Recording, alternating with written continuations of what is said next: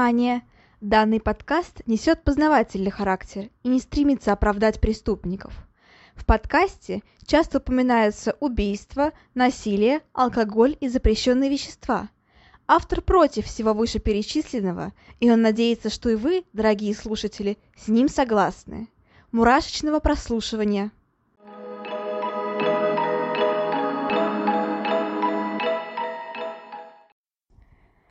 Всем привет, с вами снова Ульяна, и вы слушаете новый выпуск подкаста «Обратная сторона жизни». Это выпуск уже по новому расписанию, он, надеюсь, выйдет в субботу, потому что, ну да, думаю, я успею все выложить, успею все смонтировать, поэтому выпуск выходит в субботу. И в понедельник вас ждет еще один выпуск, уже дополнительный, про какие-то таинственные случаи, в общем, не про серийных убийц, но будет тоже очень интересно. Кстати, поступило еще одно предложение начать записывать видео, то есть вкладывать на YouTube канал уже. А, предложение замечательное, но я пока не знаю, как это все организовать, потому что очень много времени занимает учеба. В медицинском мы по одной анатомии переписываем, учим и рисуем по 40 страниц за одну лекцию. Это просто невыносимо. Но в целом я постараюсь все организовать и думаю, что вскоре я смогу все это, так скажем, распределить, и все будет хорошо. А, вот так вот. Сегодня у нас выпуск про одного очень интересного, а, так скажем, человека. И я думаю, что в своем поведении мне почему-то очень напомнил одного другого а, серийного убийцы, про которого я уже делала выпуск. Я надеюсь, вы его послушали. Тоже очень интересно. Это про Зодиака был выпуск. И сегодня у нас Дэвид Берковиц, что тоже, правда, очень интересно. И чем-то, чем-то по своему поведению он похож на Зодиака. А вот сегодня мы сравним их, посмотрим схожести, различия и так далее. А, но это будет чуть позже, пока что, пока что это будет небольшое или большое вступление по классике. А, и сразу хочу извиниться, скорее всего, возможно, я не знаю, потом прослушаю, постараюсь что-нибудь, возможно, затемнить как-то. А, заглушить а, звуки дождя на улице и ветра и прочего, потому что погода очень резко испортилась, осень, холодно сразу, ну я холода не чувствую, ладно, но в целом э, осень, дождь, очень сильный дождь, и он и сегодня идет целый день, поэтому я не уверена, что на записи его не слышно. Надеюсь, что будет все окей, но все же, если что, это просто дождь. Кстати, как вам после такого жаркого лета сразу переходить в такую холодную осень?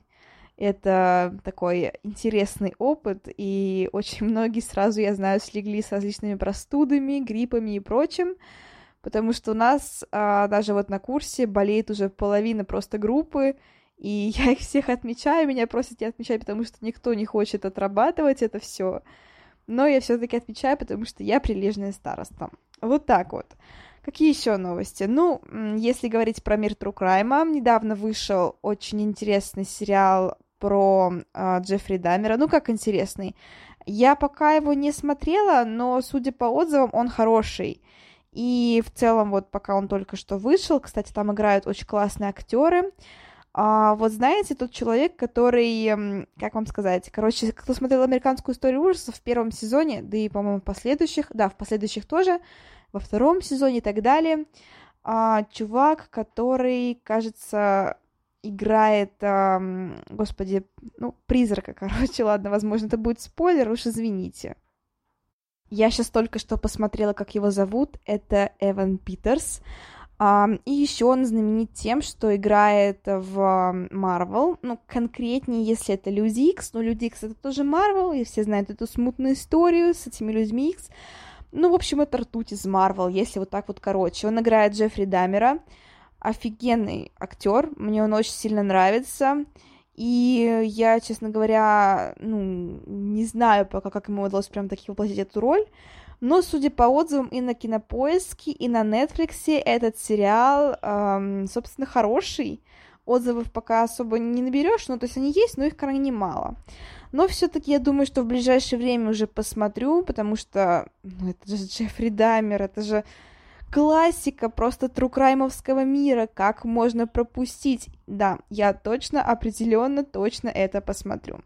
И вам тоже советую. Из недавних еще пример, премьер, я не знаю, почему резко подкаст стал выпуском про фильмы, но все-таки а, Рик и Морти я дико по нему фанатею, и это просто офигенный мультсериал. Кто не смотрел, обязательно рекомендовано к просмотру. Сейчас выходит шестой сезон. А шестой же, я просто сезон вообще не считаю. Ну, да, по-моему, шестой сезон выходит. А, пока что вышло еще крайне мало серий, но все-таки они потрясающие. И да, я, я влюблена просто в этот сериал. Это мой любимый мультсериал. Ну, не считая еще Аркейн. Аркейн тоже потрясный, но я даже не знаю, что стоит на первом месте Аркейн или Рик и Морти. Они все потрясающие. В общем, смотрите Рик и Морти, наслаждайтесь жизнью, вот. И не думайте ни о чем плохом. Потому что я знаю, что сейчас эм, довольно, скажем, трудная ситуация. Я не хочу вдаваться в политические все вот эти вот штуки. Но да, я думаю, все поняли, о чем идет речь. И да, после 22 же, да, 22 стало вообще крайне тяжело, учитывая, что я медик, и, ну, мы там все медики, и мы вообще стоим немножко на ушах, но вроде бы все хорошо, да, да, да, все хорошо. Я думаю, ладно, не будем даваться в эти все подробности, как будет, уже так и будет. Мы здесь разговариваем о серийных убийцах и отвлекаемся от всяких э, крайне грустных и тревожащих всех людей тем. Просто знайте, что все будет хорошо, вот так вот как-то. Ну а мы переходим Дэвиду Берковицу. Итак, его история. Дэвид Берковиц – американский серийный убийца. А, его еще также называют убийца 44-м калибром и сын Сэма. А почему именно сын Сэма, я чуть позже расскажу, это крайне интересная история. Он родился 1 июня 1953 года, и надо сказать, что детство у него было относительно хорошим, даже несмотря на то, что его мать очень рано оставила его и отдала в приемную семью. А почему так произошло? А, ну, потому что у нее был муж, и она изменила своему мужу с другим мужчиной, и у него у этого мужчины была своя семья, и поэтому было решение, что вот так вот нужно оставить ребенка или ее любовник, собственно, отец этого ребенка, он прекратит всякие встречи с этой женщиной. Поэтому матери ничего не остается, ну как ничего не остается, мы все понимаем. В общем, она решает отдать своего сына в приемную семью. А, он, попадает к прекрасным людям, Натану или Натану, Натану, да, Натану и Парлу, Перлу Берковицу, собственно, на которых у него есть фамилия его.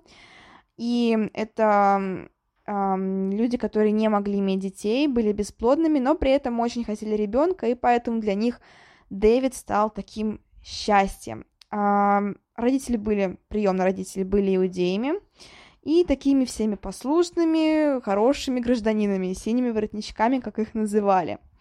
Они очень много работали, старались всячески обеспечивать своего сына, ни в чем ему не отказывали, всячески его баловали. В школе Дэвид особо не выделялся, у него были абсолютно средние оценки.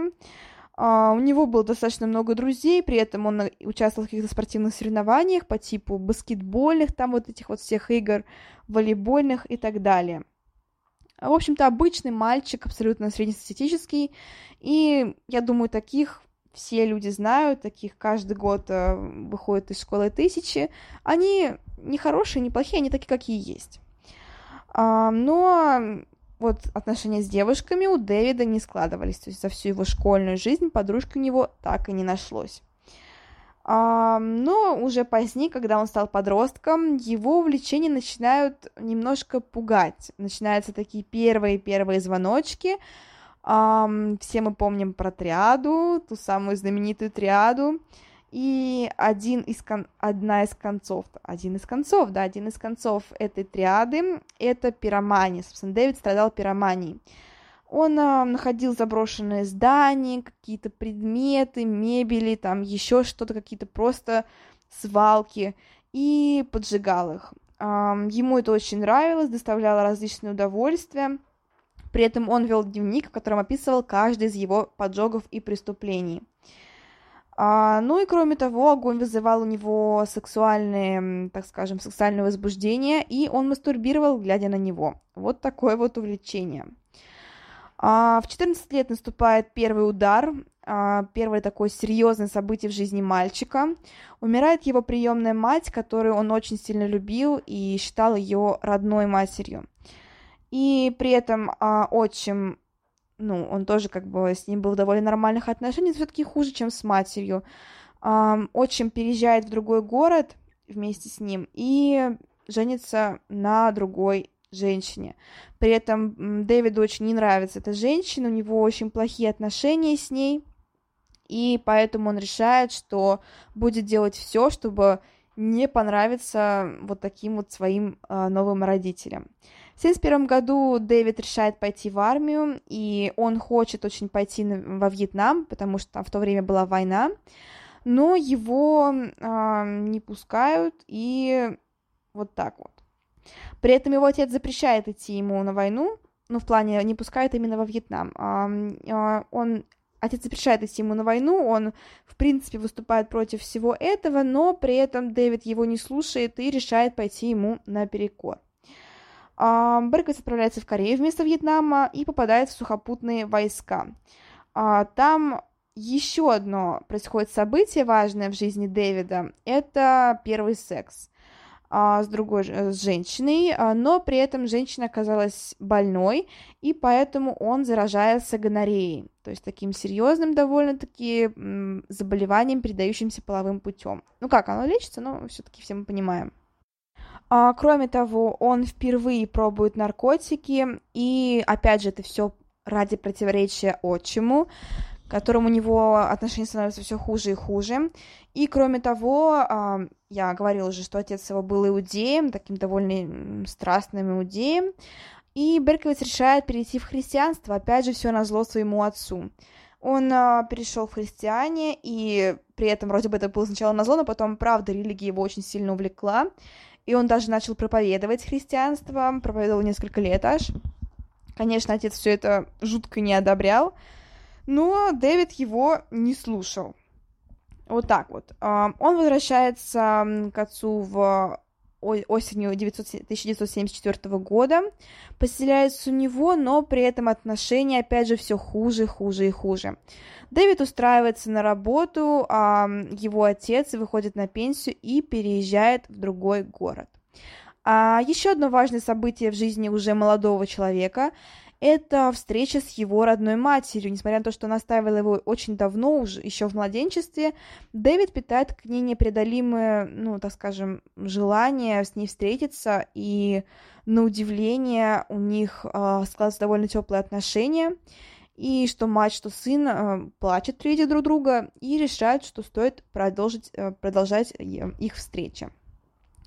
А далее Берковиц переезжает э, в город Йонкерс, надеюсь, я правильно прочитала.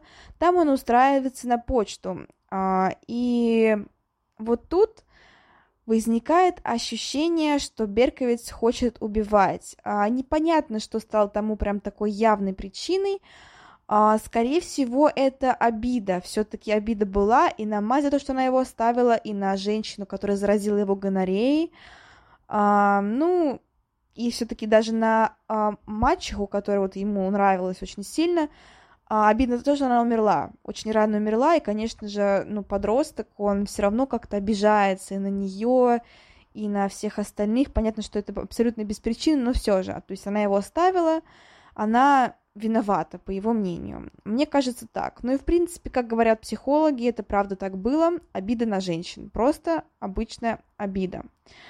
А, Берковицу очень хочется отомстить всем женщинам, и он а, решает, что хочет их убивать. При этом сначала он пытается орудовать ножом, но у него ничего не получается. Тогда он покупает себе револьвер а, того самого 44-го калибра. А, бульдог, если вам интересно. То есть, как мы понимаем, процесс покупки оружия там был, ну не то чтобы совсем прям простым, но все-таки Берковицу удалось это сделать. И 29 июля 1976 года он выходит на свою первую серьезную охоту. Девушки в машине сидят, отдыхают, болтают, разговаривают и так далее. Подруги простые. И Берковиц замечает их и решает, что пора. Он несколько раз стреляет в двух девушек, одной из них было 18, другой 19 лет. При этом одна из э, девушек выстр... выжила, но, к сожалению, вторая нет. И в тот же день он а, стреляет еще в одну пару, на этот раз влюбленный. Почему я сказала, что он похож на Зодиака? Потому что он также орудовал и ну, на влюбленных, так скажем, но, к счастью, оба, э, оба, оба ребят выжили, что парень, что девушка. Парня, правда, все-таки ранило, но, к счастью, все нормально было. А после первого убийства проходит не так уж и много времени, то есть 29 июля и 27 ноября. Не, такая, не такой большой период затишья, надо сказать, то есть всего лишь пару месяцев, ну ладно, чуть больше пары месяцев, по-моему, там 4, то есть август, сентябрь и ноябрь, можно сказать, 3 месяца проходит, ну, плюс-минус 3 месяца, не такой большой перерыв, правда, эм, даже маленький, я бы сказала, по сравнению с другими убийцами. Но вот так вот и 27 ноября он снова выходит на охоту. На этот раз а, тяжело ранит двух девушек 16 и 18 лет. К сожалению, одна из девушек а, хоть и не погибла, но осталась на всю жизнь инвалидом, потому что Берковиц прострелил ей позвоночник. А это, ну, как вы понимаете, крайне тяжело вылечить и вообще, в принципе, ну, невозможно. То есть, если это позвоночник, ранение позвоночника, а, почти невозможно восстановиться. Это нужно, не знаю, нужно, наверное, чудо. Я даже, честно говоря, не слышала, кто восстанавливался вообще или нет. После прям таких серьезной травмы позвоночника, то есть там перелома или еще что-то, мне кажется, нет. Ну, хотя в жизни все бывает, наверное, да. Надо, кстати, посмотреть, правда, стало интересно. Чисто и как медику, и просто как человек, который вот увлекается всем вот таким. А, так что одна девушка осталась инвалидом, другая девушка выжила, и с ней все было хорошо. И Берковиц начинает, так чередование, то есть он убивает либо двух девушек-подружек, либо а, влюбленную пару.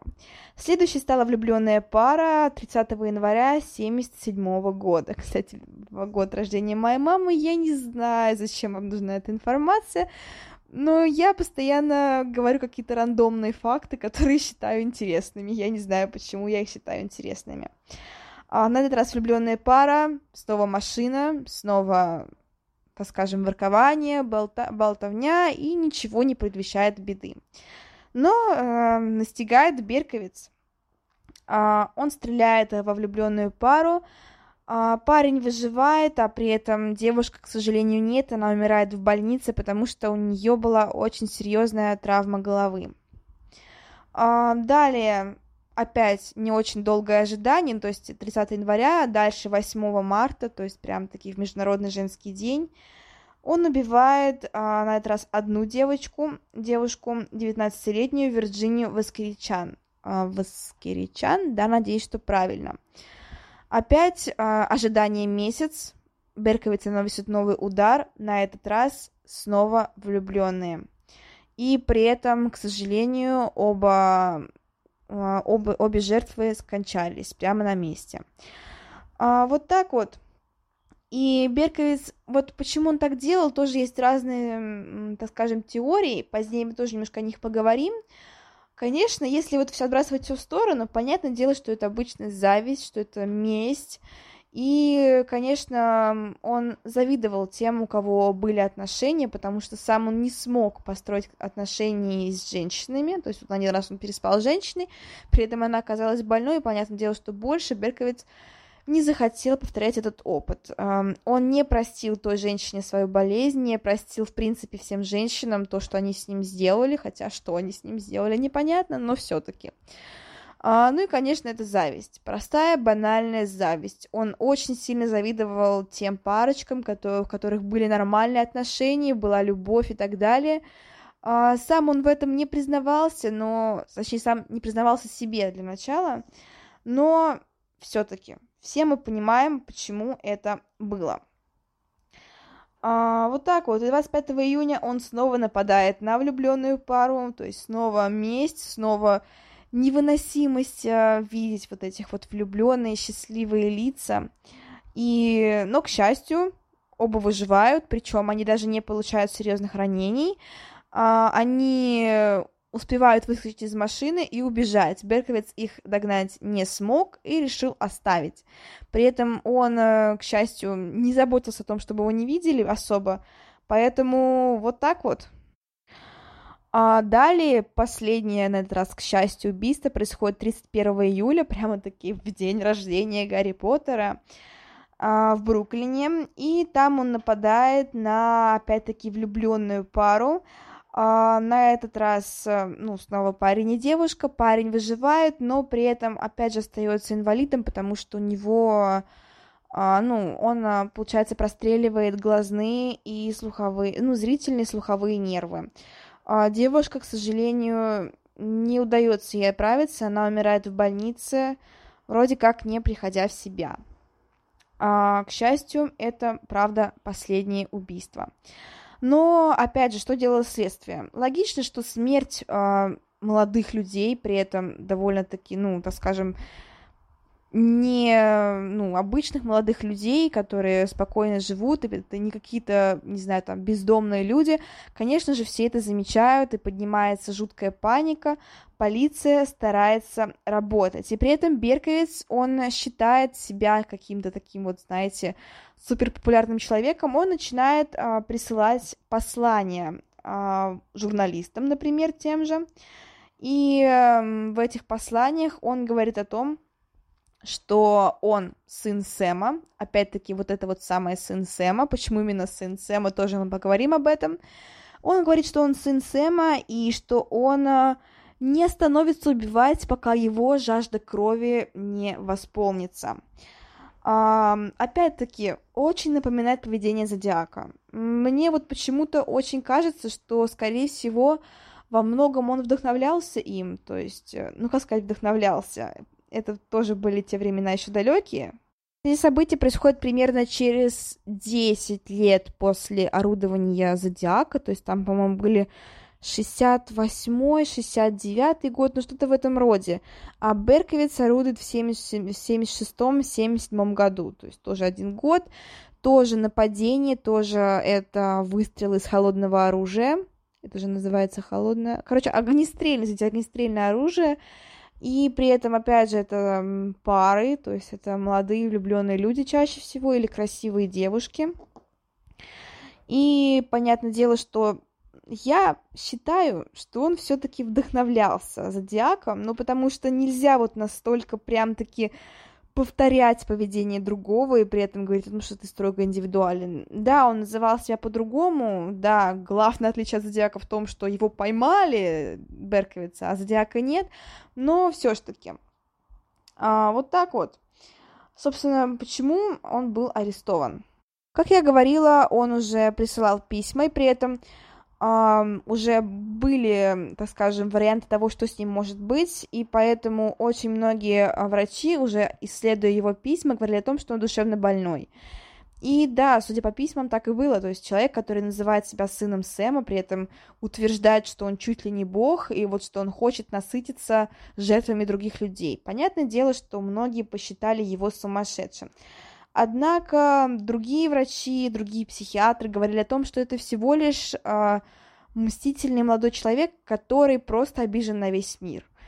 И вот здесь тоже стоит понимать, что психиатрия такая наука, которая, ну, так скажем, не то чтобы не исследованная, но просто она очень имеет свои тонкости, вот так вот скажем.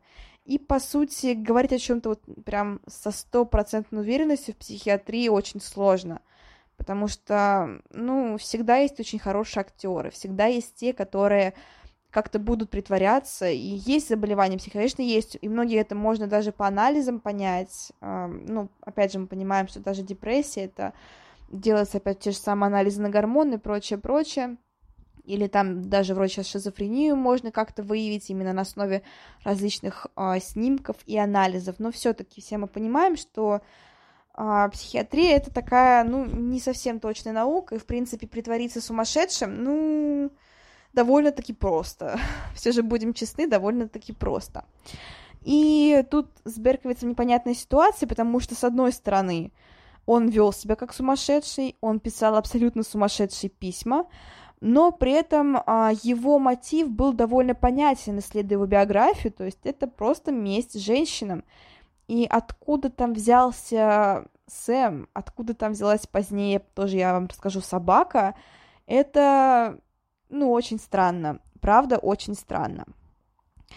А, но, однако, все-таки Берквист нападал внезапно, он а, почти что не скрывался, и у него не было никаких э, ни сообщников, ни какой-то определенной, не знаю, там, определенного, так скажем, структурированности своих нападений. То есть он просто нападал, застреливал и исчезал. А, не было ничего, что могло дать какие-то такие вот намеки на его, так скажем, личность. А, но, к счастью, опять случайность. Простая случайность. И так вот, знаете, чаще всего и бывает. То есть бывает такое, что Полиция ищет, ищет, ищет серийных убийц и при этом выдает их простая случайность. То есть как было с BTK, как было с остальными. Кстати, а, нужно бы, да, еще это тоже поднять тему, но это уже потом в следующих выпусках тоже будет интересно. А, итак, это была простая случайность. Вот так вот все это произошло. Кстати, очень интересное а, совпадение. Короче, когда Берковиц убивала вот 31-го, вот этого как раз-таки в день рождения Гарри Поттера, а, это смех непроизвольный, извините, а, он оставил парковочный талон. И по парковочному талону можно было выяснить информацию о владельце. И они позвонили в, ну, собственно, домой и дозвонились до Виткар. Это так скажем, была, э, ну, как сказать, короче, ее отец был соседом Берковица, и э, ее отца звали как раз-таки Сэм. Э, вот такой Сэм Кар. Uh, при этом uh, женщина сказала, что давно подозревала, что Берковиц какой-то немножко ненормальный, и попросила, чтобы за ним приглядели.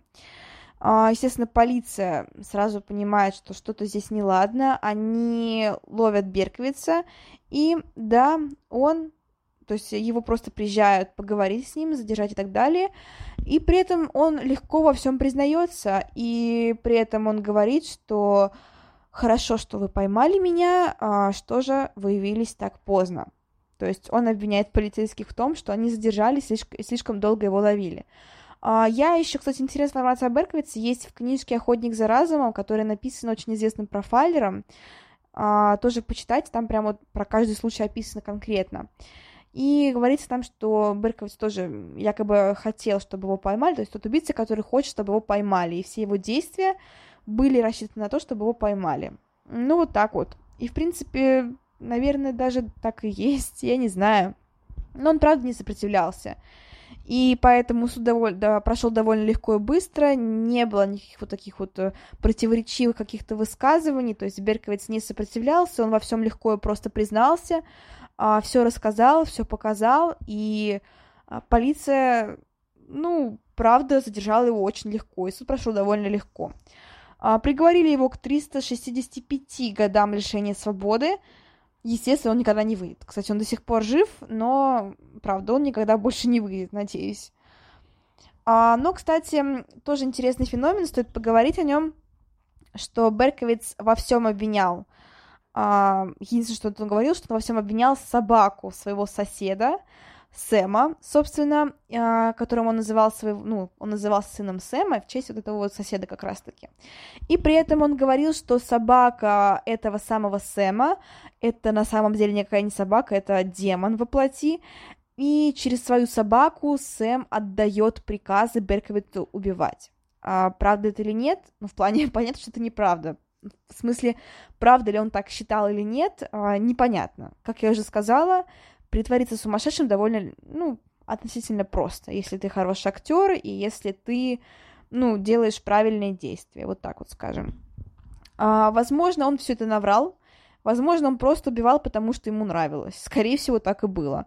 А возможно, он правда был сумасшедшим человеком, который, э, а, действительно слышал голоса у себя в голове и считал, что собака приказывает ему убивать. Кто знает, кто знает.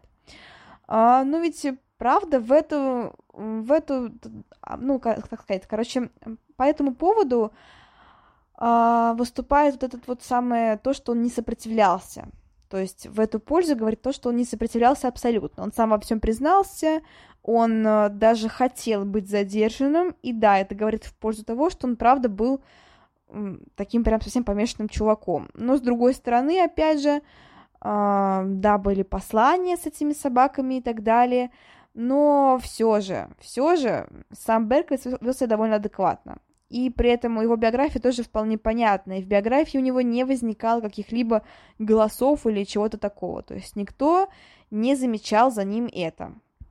Поэтому, ну, крайне-крайне странно. Все-таки я считаю, что он, правда, притворялся, скорее всего, и просто хотел э, сделать из себя такого я даже не знаю, что такую таинственную, безумную личность, как вот многие преступники любят делать. И при этом, да, как тот же BTK, как тот же Зодиак, он дико любил э, известность и хотел быть известным, поэтому присылал все эти письма, поэтому его история про собаку Сэма приобрела такой резонанс. И при этом э, еще один важный аспект, почему я вообще об этом заговорила, он э, давал интервью. И как раз-таки до этого как это ни странно, а, такого закона не было. То есть все мы знаем закон об авторских правах. То есть если это твоя история, если это твои произведения, то тебе обязаны платить. А, так было и с преступниками, как ни странно. То есть если ты создавал историю преступника, например, на экране или брал интервью, ты был обязан заплатить ему за, собственно, его историю. Это было, конечно, несправедливо, потому что, ну, как бы деньги шли преступнику, который, по сути, убивал или там что-то еще делал, и давать ему еще за это деньги, ну, это крайне странно. И поэтому после именно того, как вот, э, так скажем, все всполошились, узнав, что вот Берков сдает интервью, при этом ему еще за это заплатят, э, в США, э, правительство США решило создать закон, э, точнее такой законодательный акт, и решили, что отныне деньги не будут идти преступникам. То есть э, история о том, что вот он дает интервью и за это ему платят, всех сполошила так, что вот правительство решило, а, так скажем, не нагнетать. А, вот так вот. И да, в принципе, запрещено даже вроде как зарабатывать иногда даже тем же родственникам, друзьям и так далее на истории преступника. То есть не только самим преступникам, но в некоторых случаях еще и их близким людям. А, закон, я считаю, этот правильный, потому что ну, потому что, кому он платить человеку, который что-то сделал отвратительное и просил рассказать свою историю, но это, это правда ужасно. Не знаю, мне кажется, ну, короче, это ужасно просто. А, я, на самом деле, не знаю, есть ли такой закон в России, потому что я слышала, что вроде бы та же Собчак или кто-то еще делал интервью с каким-то маньяком и платил ему за это. А, ну, возможно, это была такая частная штуковина, и, в принципе, ну, такая не, даже, не знаю, не такая вот телеканаловская. То есть, и, правда, насчет России я не знаю. Но я думаю, нас тоже особо не платят им. Хотя, блин, о том же пусть говорят. Э, там, по-моему, однажды приходили то ли дети Чикатила, а, еще была жена Попкова, и на же программам людям платят же, да, ну, это факт, э, на этих программам людям платят. Я вот не знаю, им заплатили вообще или нет, ну, в плане, они же как бы, они сами-то не убийцы, но они знакомы. В общем, странно, вот в России я не знаю насчет этого закона, но в США он действует до сих пор, до сих пор запрещено зарабатывать а, самим преступникам на своих историях. Поэтому что? Поэтому все создаем истории про преступников, это на халяву. А, фактически у них нет авторских прав. Именно на их истории у них нет авторских прав. Ну, это я так пошутила, конечно. Ну, в общем, а, да, можно беспрепятственно брать их истории и платить за них не обязательно. Вот такая вот история, такая небольшая, возможно, таки, но все же таки интересная. Я постаралась, а, так скажем, не распыляться на посторонние темы и на отвлечения а, потому что я знаю, что многие это не очень любят, хотя некоторым это нравится, и все же. А, напоминаю, что в понедельник выйдет, надеюсь, я все успею сделать, выйдет еще один выпуск А, знаете, я пока вот все это записывала, я подумала, что, наверное, я сделаю как раз-таки видео, а, вот эти вот дополнительные выпуски пока что. Не этот, а вот, возможно, следующий я сделаю в формате видео. Хотя, возможно, этот, если успею, я, честно говоря, не знаю пока. А, в любом случае, я думаю, что все-таки с каналом я подумаю, это правда хорошая идея, я вообще об этом долго думала, но пока не знаю, что у меня со временем. А, ну, а подписывайтесь на канал, на, в любом источнике, какого вам удобно, на подкаст, не знаю, Яндекс Музыка, если вам удобно, если Spotify, возможно, кто-то еще пользуется, у кого-то он не заблокирован, Google подкасты, опять же, Soundstream и так далее. Где удобно, там ищите, везде подкаст мой есть, на MyBook также есть, там тоже можно послушать, обожаю этот сайт, офигенное приложение, приложение правда, это не реклама, кстати. В общем, Подписывайтесь, ставьте лайки также, там везде же можно поставить лайки, насколько я знаю, во многих сервисах. Ну и пишите свои отзывы в группе ВКонтакте. А, там также вступайте в группу ВКонтакте, да, она есть, так и называется «Обратная сторона жизни». А, там же вы можете найти интересные факты про маньяков, какие-то новости узнать, если что-то изменится, я обязательно там опубликую. И просто я, возможно, когда все это расширится, там буду еще что-то делать, какие-нибудь опросики, прочее, прочее. В общем, там будет очень интересно. Подписывайтесь обязательно. Ну а на этом все. А, всем еще раз спасибо за прослушивание и всем до встречи!